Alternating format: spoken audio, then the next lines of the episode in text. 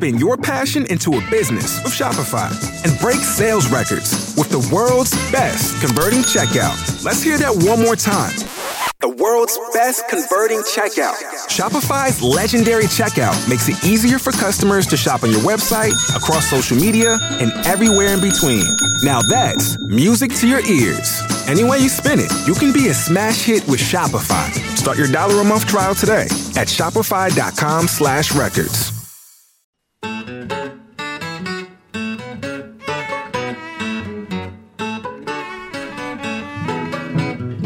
This is Pretty Much Pop, a culture podcast recording remotely lest any guest suddenly be startled into homicidal rage. Today we're talking about Jordan Peele's new film, Nope, as an exemplar of his unique genre crossing style. I'm Mark Linsenmayer, also despite appearances, not a spaceship. My name is Lawrence Ware, longtime guest on the podcast, someone who none of you have ever said anything bad about my audio quality, so I'm happy and thankful that that's been the case thus far. My name is Sarah Lynbrook. I am a writer and a writing professor. And rest in peace, Fry's Electronics. I miss that place. What the hell is Is this? this a What are you- regional thing? I guess that's real. Must be It's East awesome. Coast. And it's gone. I am Nicole. I am a media artist and a podcaster. I've been on the show before, and I am a co host of remakes, reboots, and revivals with Rolando. Are you guys going to tell me what's going on with that cloud over there? Uh, nice. And I've been impressed. It seems like you and Rolando, who was on the show again just recently, typically bring to your show a sort of uh, critical theory. I don't, there's some definitely analytical tools there. I feel like when we were all just on with Rolando talking Jurassic Park, there were no analytical tools. It was just like, I like this part. I didn't like this part. I think this is going to be a meteor film for us to sink into. There's, there's so many more because we started off Jurassic Park with like, yeah, it's a dumb dinosaur movie. What do you want? Like, but this one, whatever it is, it's not a dumb monster movie. It is something else. Who wants to start? And can we just say we're going to spoil this immediately? I already From did. the get go. That's good. I mean, I, I don't think you can talk about this movie without spoiling it. Though, Yeah. Really. Yeah, it's really hard. I just want to say that I was really excited because it's not often that I go to the movies and I don't know what to expect. I feel like they put too much in trailers nowadays. And it's almost like the only way that they can get you to a theater, if it's not Marvel or Disney or Star Wars, is if they tell you the whole movie. And so I didn't really get what was going on from the trailers. And that's something that doesn't happen enough. I mean, I'm always excited to be back in the theater. The theaters are just, they're getting better and better at being what they used to be. And then having that kind of like, I have no idea what I'm in for. And so I really appreciated that off the get go of just seeing this movie. I did too. I loved also just while experiencing the movie moment by moment, I didn't know what was going to happen either. I loved not being able to predict anything. It felt like a ride. I loved it. Yeah, that seems like that's kind of Jordan Peele's thing. Uh, Jordan Peele is kind of moving into, if he hasn't already gotten there, into like the realm of Christopher Nolan, where the films are very, very complex, multi-layered. Also, he does a really good job of like making sure that you don't know what's going on inside of the film. And also, we can talk about this later, but I'm afraid of he, him moving into the realm of M. Night Shyamalan, where there's like a twist or something, and it seems Yeah. like the movie is reliant upon the twist. He's one of the few film directors who can open a film with just his name. Like Christopher Nolan, that's that's a name. Steven Spielberg, of course, that's a name. James Cameron is a name. And it's kind of remarkable that this is his third film that he already kind of already has a name like that. Funny story. My mom was like, "Oh, it reminded me of that movie Signs." Yeah. like exactly. Exactly, It was like, exactly, and that was yeah. his third film too, M Night Shyamalan. So there is a similar trajectory almost. But he So- is absolutely inserting himself as a filmmaker in that legacy of those big filmmakers. You know, he is, and he makes several references to M. Night. He's makes some references to Jaws, you know, Spielberg. It had a very Spielbergian feel to it in some moments. Even the music sounded like music that could have been used in other films. And the fact that he was also jumping, it seemed like he, it's hard to kind of classify his films as pure horror or pure suspense or Western. Within the same film, he jumps around in different genres, which I thought was really exciting. there definitely seem to be so many things going on with like film appreciation, but then like social commentary. Yes. Many social commentaries about our addictions to phones or what is believable and what not. And then the whole animal commentary. There was like, it was kind of jammed packed, but it didn't feel as heavy as at least his last film, Us, in terms of at least what he's trying to say to the audience. So I went and saw this with two of my brothers in law, two of the Casey brothers who have both been on the show. And interestingly, Brian found it unwatchable, found it like he would have walked out if he wasn't with us. He would have turned it off. It was streaming. And my take, and I think Dylan's take, where it's more like, you know what, there were definitely parts that were super enjoyable. And I have so much goodwill. I think Jordan Peele has just generated so much goodwill, really just from Get Out, from his Key and Peele, the going to Get Out. That was such an amazing trajectory right there that it is with the comic background. He's like Shyamalan, but he didn't have to earn it all just with the Sixth Sense. Like Shyamalan with a prehistory that a lot of people liked as well, that make it even more surprising that he would then produce this really high point. And I do see this Shyamalan trajectory that they're getting more, I'm going to say self indulgent. It's like he had some really good ideas. I think that actually this thing with the monkey was the first idea that he had, according to what I was reading. You know, it was like a dream he had that he woke up crying during, like things that are emotionally resonant and themes that he wants to explore, but it didn't really cohere.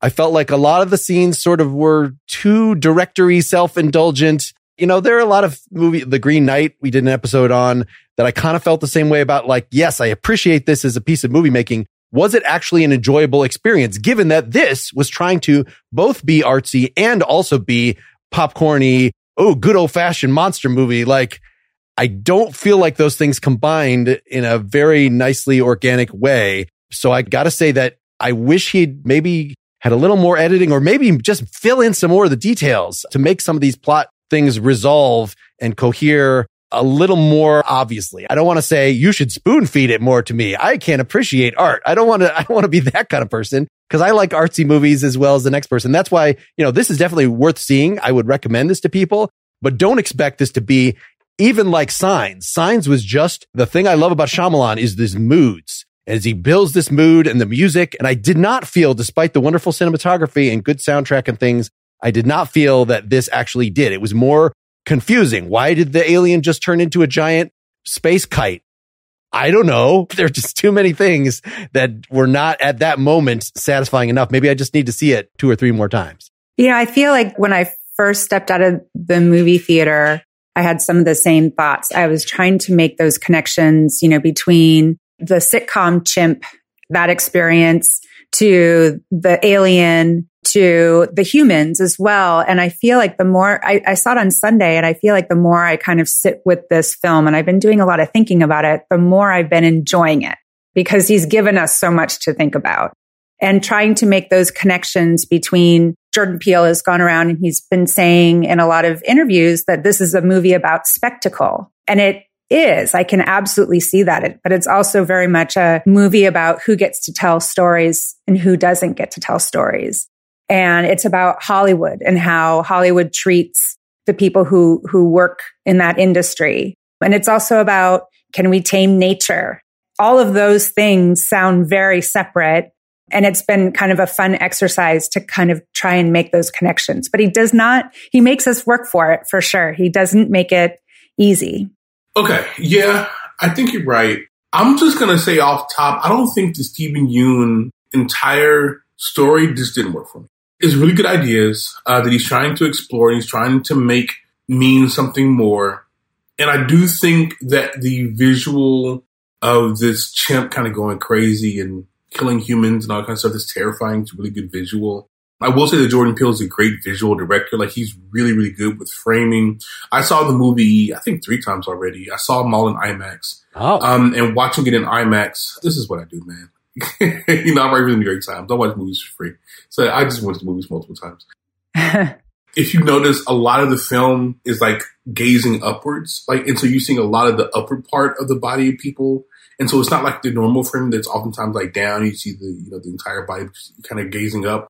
And watching, I think the second and third time in IMAX, I saw what he was doing with that cloud that's never moving. It's like always there. And even though other things are happening inside the frame, that cloud is like always there, like always there hovering, watching over them. And watching it you begin to see what he's doing visually. And I think he's a very talented visual filmmaker. I mean, I think going back to Get Out, it's like there's just like frames of that film that kind of are indelible, always kind of stick with me, even now. Us, not so. I mean, there are some things like the the jumpsuits and whatnot in Us, but the first and the third film that he's made are very visually striking. I think his writing could use some help. Here's the thing: I don't know if maybe the movie was edited, meaning I would have liked thirty more minutes. Make it a TV show, yeah. No, I mean, I, no, no, not, not make no, five hours. No, no, no. Okay, don't get me started on the difference between films and TV shows. They are very, very different. But I would have liked a little bit more time because I think that there were like some connective tissue to the story that were that I just felt missing. It just felt like Steven Yeun's character was just wasn't fully fleshed out a little bit.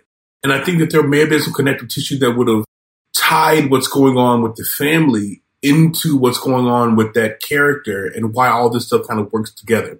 So that's my feeling that there might be a longer cut of the film that would make it a little bit better. Because I think that the Steven Yeun character doesn't work, but everything else works for me. Now, I will say the film makes it work though.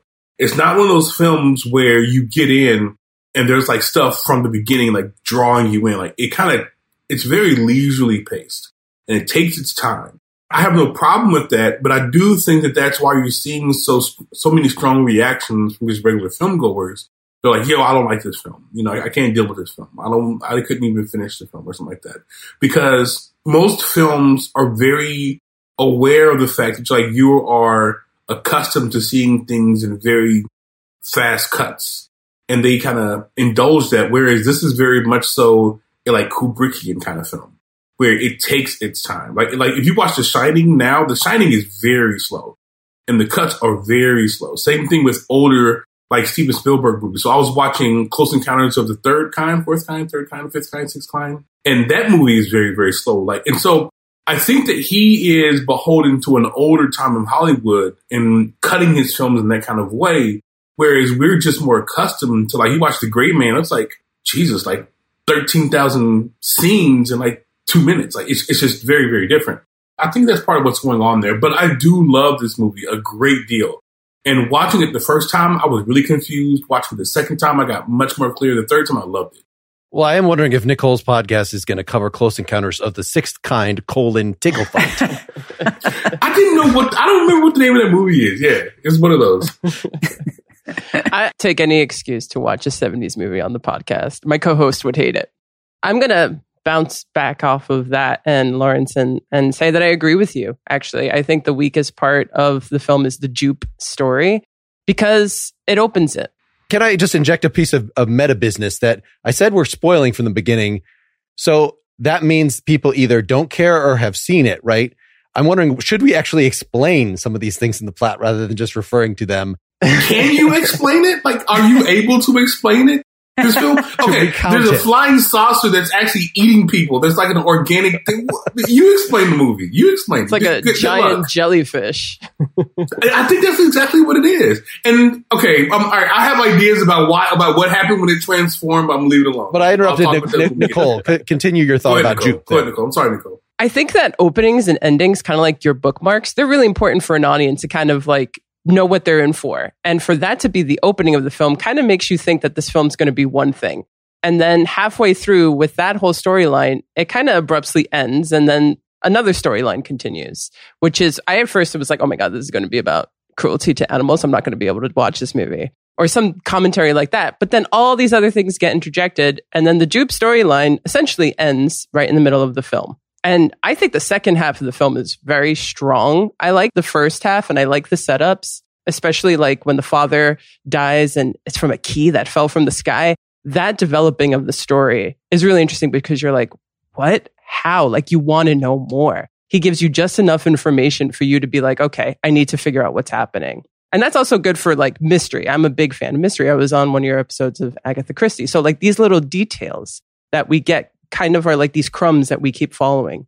But once the Jupe thing gets resolved and it's kind of like that's it and the Gordy thing is resolved and it's just more so about the trauma that maybe that character had and how it made him so alienated and how he turned into a museum, this crime scene essentially. I just wasn't satisfied by that. And then it didn't really come into the ending at all. So it just felt kind of disjointed in the middle of everything else, which kind of ended up being a Western. I was all for that.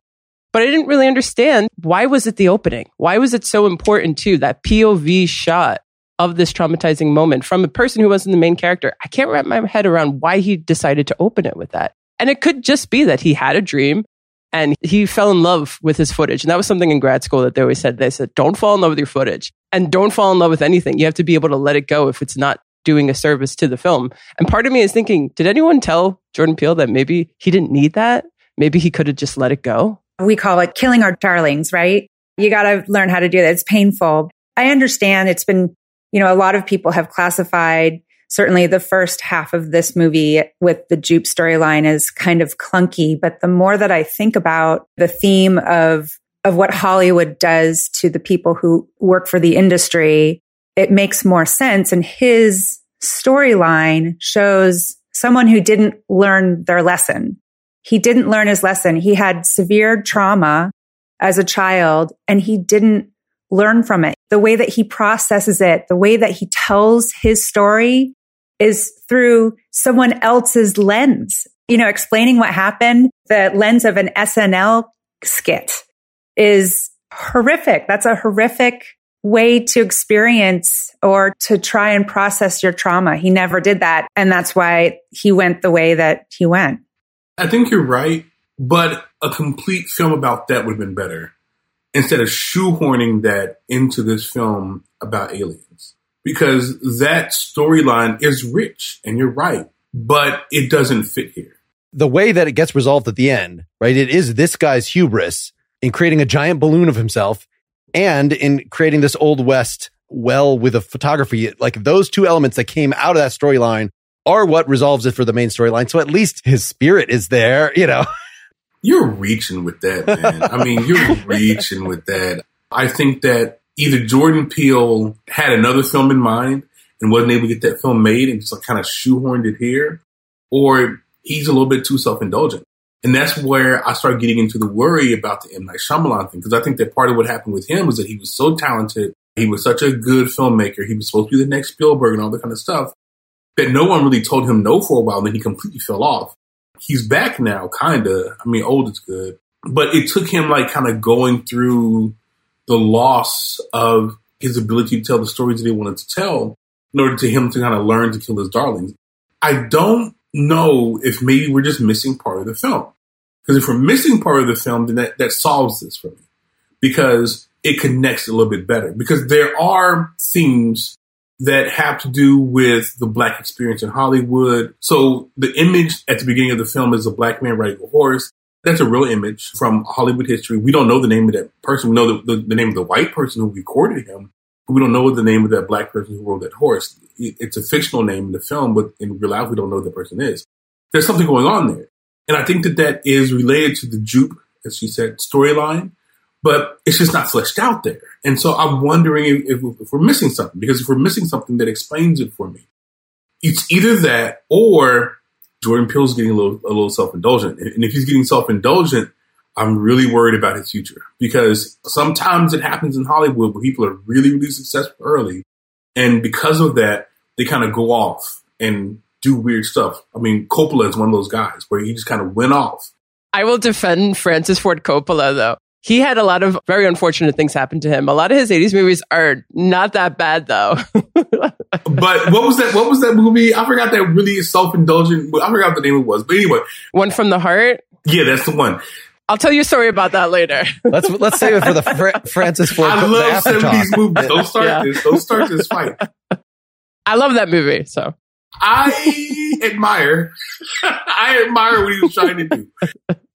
But no, anyway, so sometimes people get a little self indulgent, and I'm worried about Peele because he's got to have somebody in his camp. He's got to have his editor, somebody saying no. You know, when I write, my editors tell me this part that you wrote doesn't fit. You got to do something with it. You got to cut it out. And I don't like them, I get angry about it. But then I look back at the piece, and I'm like, oh, that's actually pretty good advice. The problem also is, is that Get Out was such a zeitgeist film. It was so impactful when it's so good or when it just hits, you know, the pop culture world that hard, anything that comes after is going to be a disappointment. I mean, this happens all the time with musicians and their sophomore albums and whatnot. And most filmmakers have that kind of like second film. That Tarantino's Jackie Brown was just not as well received. Now people kind of think it might be. Some people think it's his masterpiece. It, it's, it's better. It's, um, it's better than Pulp Fiction. But keep going. Yeah, you know. And then he had to take a break. I'm sure he wanted to, but like kind of needed the zeitgeist to calm down. Whereas Jordan Peele, you know, two years after Get Out, he did Us, and then it would have came out probably last year for for the pandemic, and he's not slowing down. And I still don't know if the zeitgeist moment from Get Out has kind of simmered. And I don't know if that's more so like we're clouded by the fact that Get Out was so good and it just hit so hard when it did that everything else we're like, ah, it's not the level of Get Out. Is that unfair of us? Like it's so hard to actually see. Sometimes, you know, the distance makes us wise and it's not enough time for us to look back and be like, so is he losing it? Is he having too much yes men around him?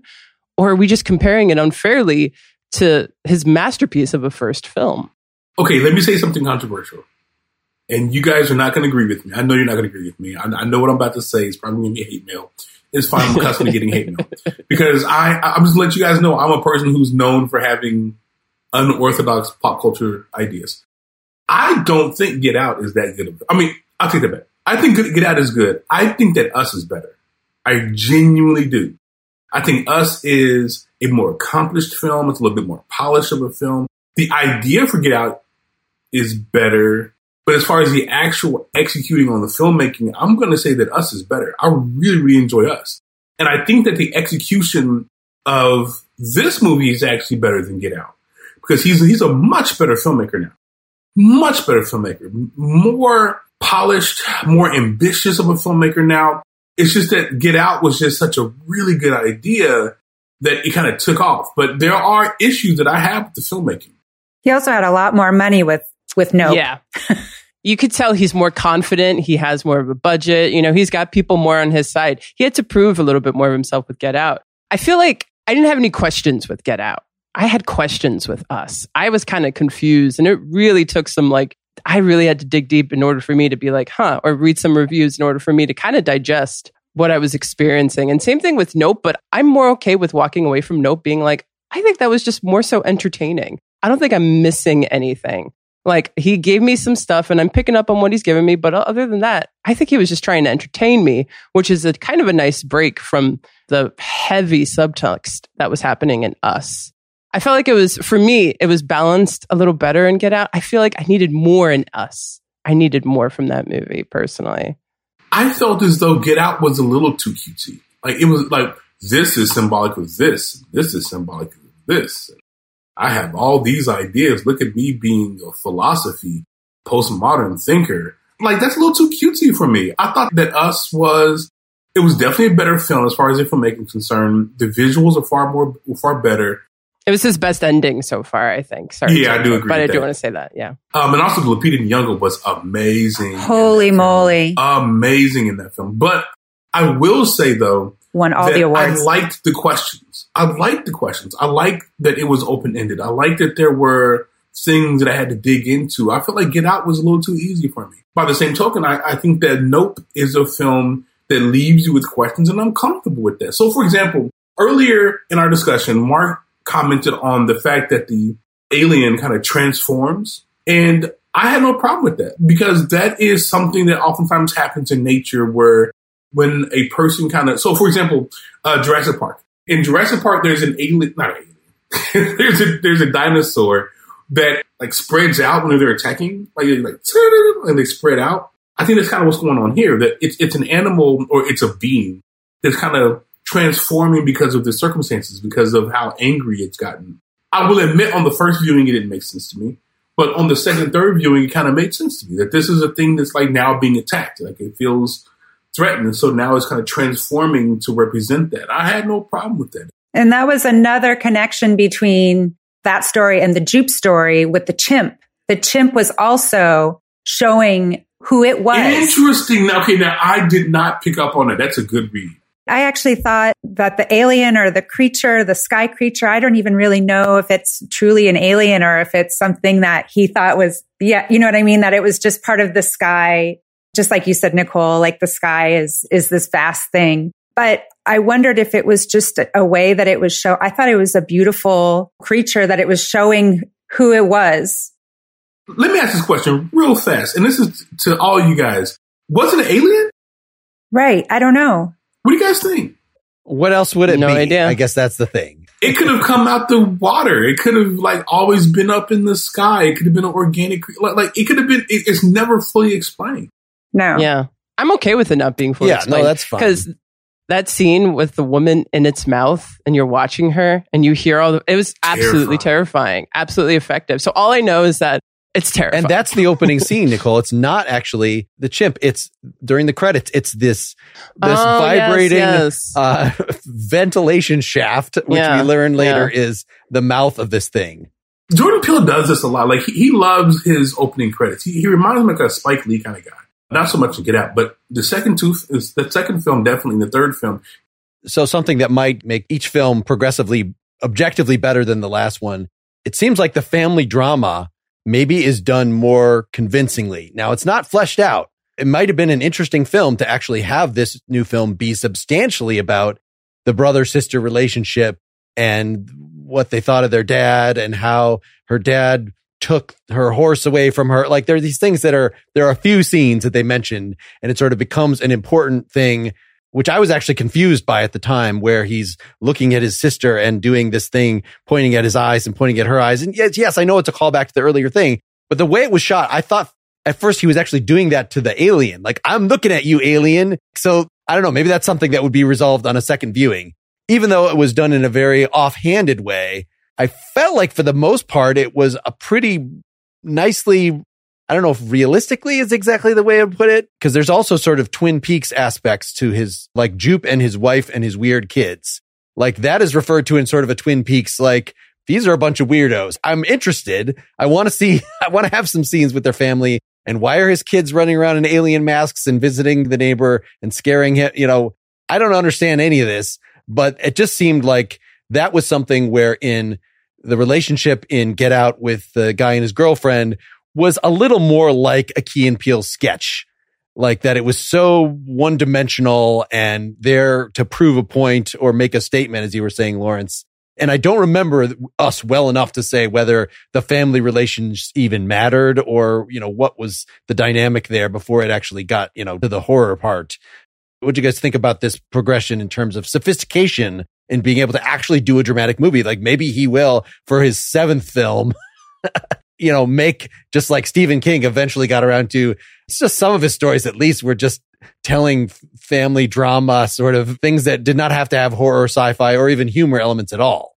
I thought it worked for me, but that's because the read that it falls into the read that I took from the film.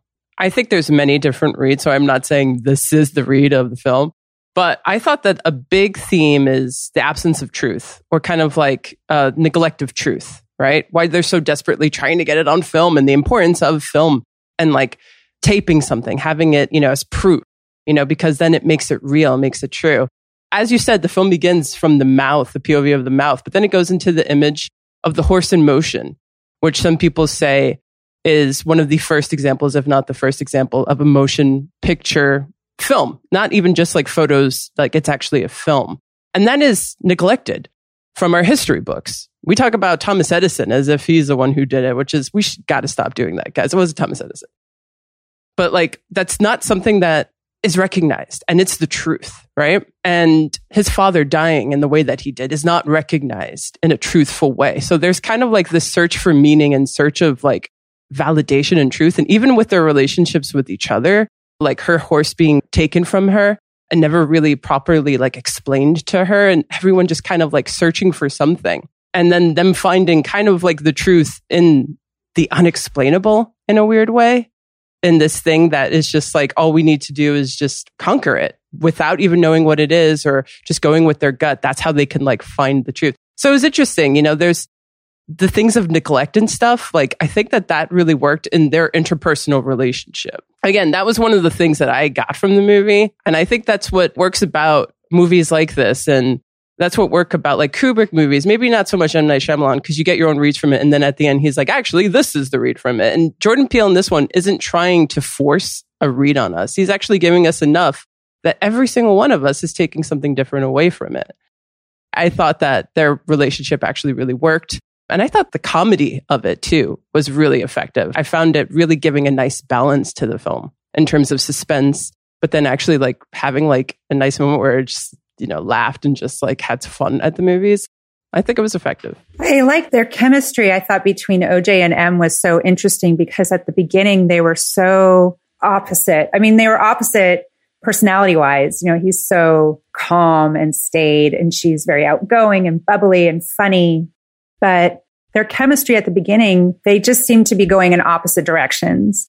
And it was really fun to watch them, their stories sort of come together. And then by the end, she is taking, she gets that money shot from an old fashioned way of making a motion picture, which I thought was really clever. I thought that was such a clever way for him to do that and for them to connect and for her especially to connect to that family legacy.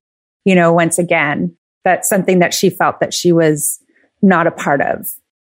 I didn't mind the family dynamics at all. I mean, I definitely know women who are like uh, Keke Palmer's character. That I mean, that's just normal. But I also know men like the Kaluuya character, the men who are more comfortable with horses than they are with people. yeah. That's a common thing. But normally, whenever it's shown in film, it's normally shown with white dudes. Like, so it's like a Yellowstone thing or something like that. It's rarely shown that black men can be that way. But there's a long history of black cowboys, and I got some of my family, and they're like that. Like, they're just like really quiet. They don't talk much. They don't emote very much. Like, still waters run deep, all that bullshit. I know guys like that, uh, and they're in my family. And so that character, it rung very, very true to me. And it's just, it's just that we haven't really seen a black character like that captured in film. I don't think ever really. Like, there's not very many like black movies that are like cowboy movies, and even those are like very stylistic, like the one that came out on Netflix, like you know, a couple months ago. So I love their family dynamic. It felt really real. It felt really genuine, and also one of the things that uh, is continuing to do is he's continuing to make genre films for black people because the fact that people consistently see this thing like, nope, I ain't doing. That's a black thing. I remember I saw a Black Widow in the garage the other day. I was like, nope, we're not doing that today. We're gonna call, you know, the pest control. We're not doing that. That's just what we do. And so he has the same thing happening inside of us. The same thing happens with Get Out. Like he's making these genre films and places them in a black context. And I love it, man. I, I just don't think that there's been a lot of films like that, that you are making genre films that are genuinely genre films, but you're making them black films at the same time, right? Normally, black films are like Menace to Society, where black folks are dying or something like that, or Boys in the Hood, where we could get shot. Spoiler alert for Boys in the Hood. I love that yeah. Em is the last girl standing. She's the last girl standing. Yeah. With the horse in motion, too, he's talking about like the absence of representation in our film history, at least. There's this scene when they're in the office, and I actually noticed that there's a poster behind OJ, and it's of Buck and the Preacher which is a Western starring Sidney Poitier and Harry Belafonte. Oh, yes. One of my favorite movies of all time. And he come on and talk about it, Nicole. too, right? Talk about it, Nicole. Yeah, Sidney Poitier directed that. This is a film that people don't really know about, that doesn't really get talked about when you talk about the great Westerns of all time. You know, it's kind of like a hidden gem. And it's available now actually to purchase on the Criterion collection has released it. I have my I have my copy. I have my nice. Copy. But so he's like showing us too, like this is one of his little things. And this is kind of like, you know, the nice things for people who pick it up or who are looking for it. But it's like, it's there. You know, we just need to acknowledge it. Or he's like doing his best too to acknowledge it and, and show that there has been representation that's just been cast aside that we've forgotten about and that we have to re acknowledge. And that is also kind of like that commentary of film that we got in this was so great. You know, the appreciation of film, like the way that they were so excited when the cinematographer came and he brought a film camera and not a videotape. You know, that appreciation of what used to be and just the things that we've, again, forgotten about and neglected. I also just, as a film lover, as a cinephile, I was just all about that. I love Nicole. We need to bring her on more often. I love her references. I love that she knows her black films. Let's go, Nicole. I Love you. Let's do it, man. We're covering this episode in part because I wanted to do something on westerns, and I thought this was going to be a black cowboy movie. What what the hell made you think this was gonna be a black cowboy movie, dog? It's like a spaceship right there on the poster, man. I don't know. Something, I don't know what I heard that made me think this was going to be a cowboy movie. Let's do an episode on the harder they fall. We can do that and we can talk about westerns and black stuff, but not nope. Come on, man. I never I, thought it was going to be a black western. Nicole, you were just saying that it actually turns out that it is a black that it is. That, in, in, the end, it kind of becomes and of course one. Yeah. It is a black western. I mean, it has some of the elements of sort of acknowledgement of past genres, like Yellowstone is all about my territory. Oh, people are trying to move in on my territory, and that's sort of what's happening.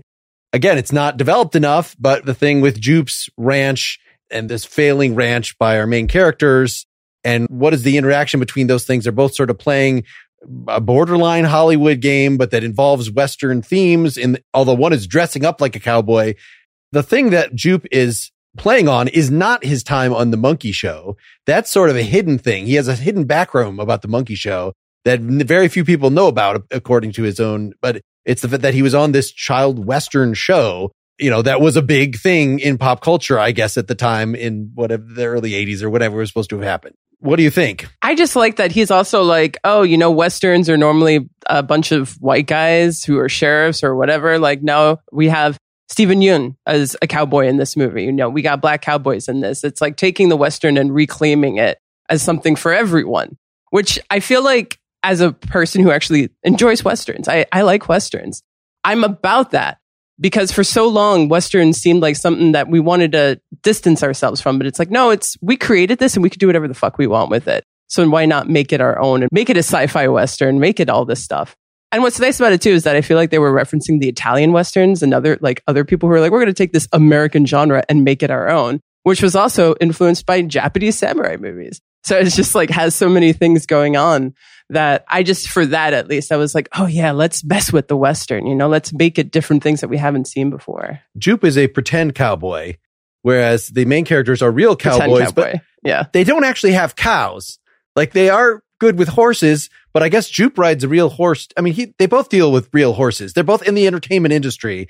Jupe is all about just performance. Like his whole life is about performance. Yeah. He, he even is, you know, his kids are all in costume and performing all the time. And he's on a, going to be on a reality show with his family. I mean, that's how he gets his meaning is through performance. Whereas the family, Keke Palmer and Cleo, they are the real deal the more that I think about it, I think that juxtaposition between the Jupe character and OJ is to continue to show who's the real deal and who's not. And also, he's, I think the film is kind of commenting upon in a very subtle way, which is a little bit more pronounced, the fact that there's the idea of the American Western, and then there's the actual West. So the idea of the American Western is like white people, the ground's very clean, it's not covered with, you know, horse poop and it's not terribly muddy. And then there's shootouts, and then there's like a good guy and a bad guy, and there's clear moral kind of lines. Whereas in the real world, the Western, the actual Western was full of people of color. Native Americans, black folks, Asians were there, uh, white folks were there too. But it's just like the actual Western was was really, really complex. And I think that the film is commenting upon the performance of being a Western star and the reality of being a Western. Well, mm-hmm. not Western, or being a person who's in the West. And I think the film is commenting upon that. And I would have liked more because that's a very interesting idea. So I do think you're right, Mark. The film is playing with our ideas of Westerns. I just would have liked more development because it's an interesting idea. It's just not really developed very well. I agree with that for sure. I would have liked more. Yeah. I mean, there are a couple of elements. So the stoic cowboy thing, Daniel Kaluuya's character is, has that sort of disassociation. He's, he's not able to connect emotionally with his sister very well, but it also kind of portrays it as not stoicism as like a problem. You know, I guess in some ways it serves him well in his bravery at the end and things or, you know, this, this overall approach. But we should recognize that to be like the Clint Eastwood classic Western character is not actually a very psychological healthy, you know, it didn't get into that very much in here. I'm sure there's other films that explore that more. But he was the hero precisely because he was a horse guy because he wasn't a people person. That's why he was the hero because he didn't look up. He kept his eyes down to the ground. He knew not to look the alien in the face, just like he knew what to do with the horse and you don't stand behind the horse. Nobody listened to him.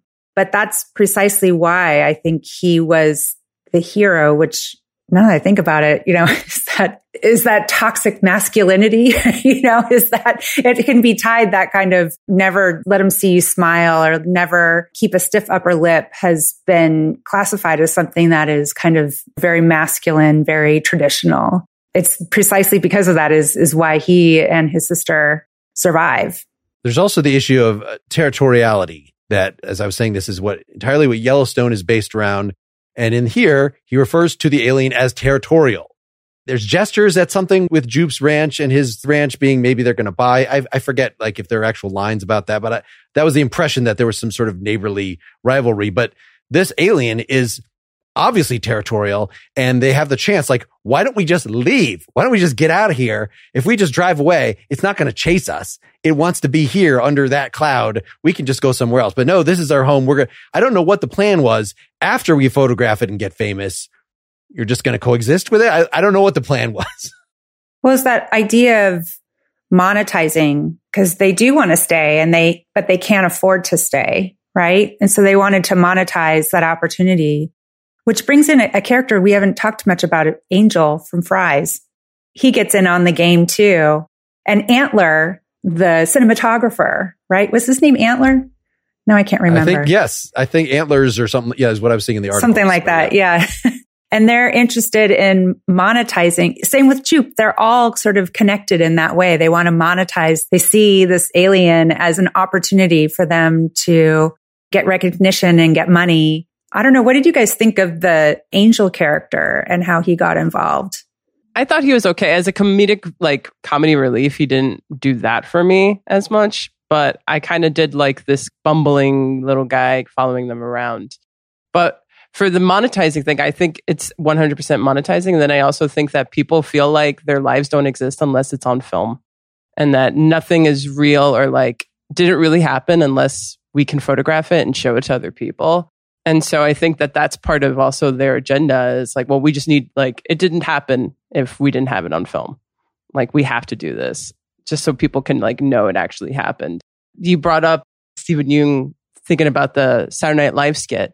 And that's how he remembers it as a skit because that's why it happened because it be, got immortalized as a skit for everybody to watch. Like, nothing's real unless there's an image or a video or something of it. And so that's why he has this museum to be like, hey guys, remember this that you saw in the Saturday Night Live skit? So yeah, I just wanted to like say that because you sparked that idea in me. But uh, other than that, Angel was fine. I liked Angel. No, I, but I did wonder about that that shot at the end, their Oprah shot. I wondered if we were to see like a part two or the next day when she brings that picture, do you think that she would be believed? I wondered about that. Because there's too many deep fakes out there. Like it's too easy to fake that image. Now maybe she can find a way to like prove to people that it was an actual genuine image, but it would be hard. I mean, it, there's a lot of stuff out there that people make up. To be honest, that entire storyline, I mean, it's fine, you know, for the sake of the movie, but as far as actually like convincing me that it would actually bring them fame and fortune, I never believed it. It, it didn't work for me.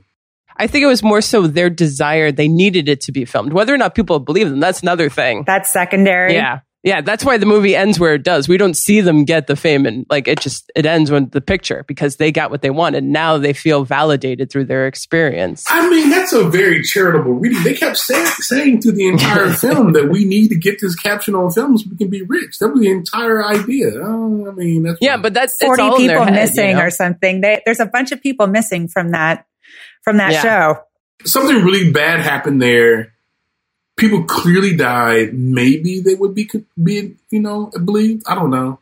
Well, then the TMZ guy comes up. Yeah. And he's just obsessed with getting the shot. Like, oh, did you film me falling over my motorcycle? Oh my god, that's another. This this movie is full of too many ideas. That's another Yeah. thing that happened in this film. But like, nothing happens unless you got it. Yeah. This movie's overstuffed. I'm beginning to like the movie less talking to you guys. Oh, actually, You're welcome. I haven't. What was the deal with the shoe on the set? That was just sort of. Remember the shoe? It's the opening and the closing. It's the closing Yes. image. It's just magic. That there was something in the the monkey business that there was the supernatural was at work because there's no way a shoe is going to be like that. This must have been the hand of God or something coming in the Twilight Zone. It makes it a Twilight Zone episode. That's the one thing I haven't, I've been thinking about it, but I can't figure out why, or maybe it was because it was through Jupe's eyes. Like we're seeing it as a kid and that's the way he remembers it as almost this thing that's not real. But that's all I could come up with. I have no idea. my gosh, I got to see it again. I didn't even remember. It I didn't even think. I, I've seen the movie three times. I didn't even remember that. Yeah. I So I have a question for you, Lawrence. Uh, given that you've seen it three times, the closing scene, I was listening in another podcast that was opining that maybe Daniel Kaluuya's character did not survive.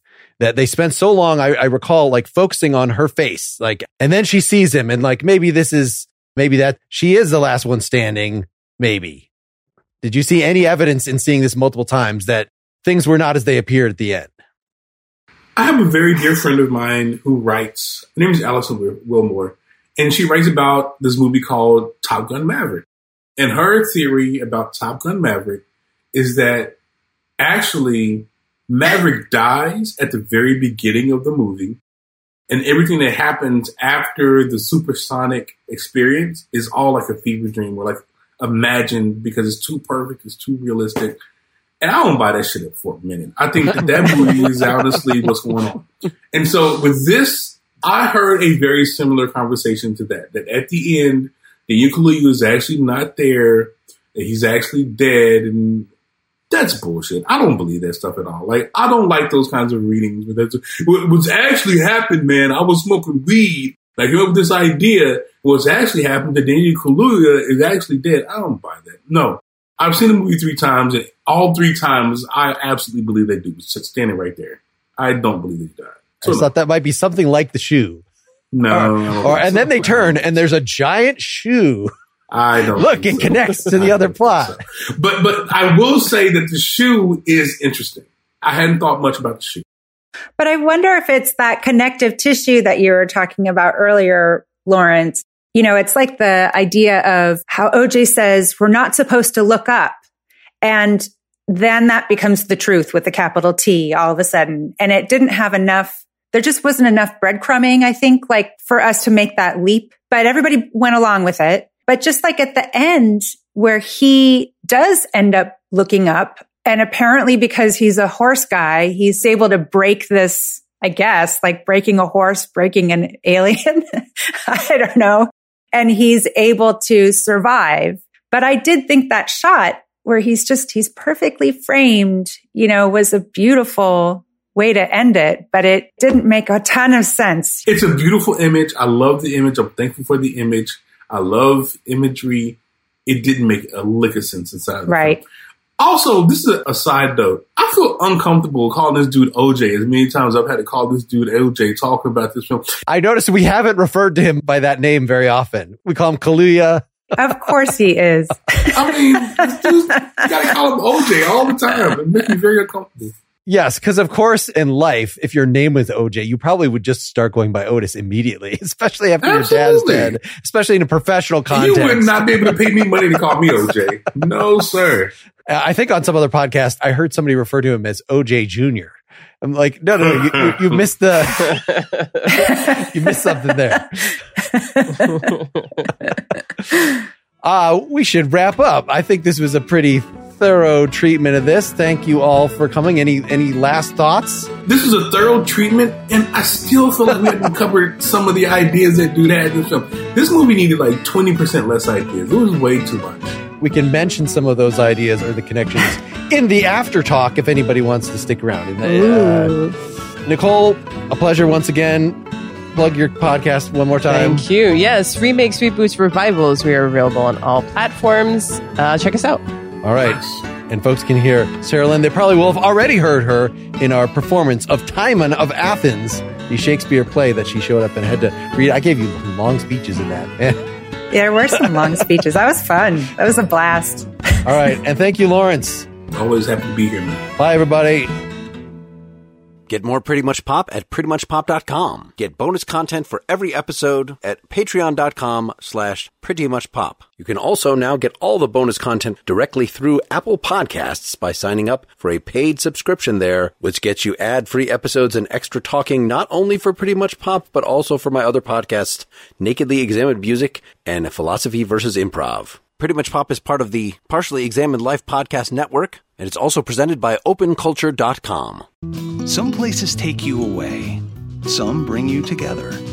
Marathon does both. Marathon is Florida's family key, with something for everyone. You'll find museums and wildlife refuges, wide open beaches, miles of warm, clear water, and the historic Seven Mile Bridge. For more about Marathon and the latest safety protocols, visit flakeys.com slash marathon.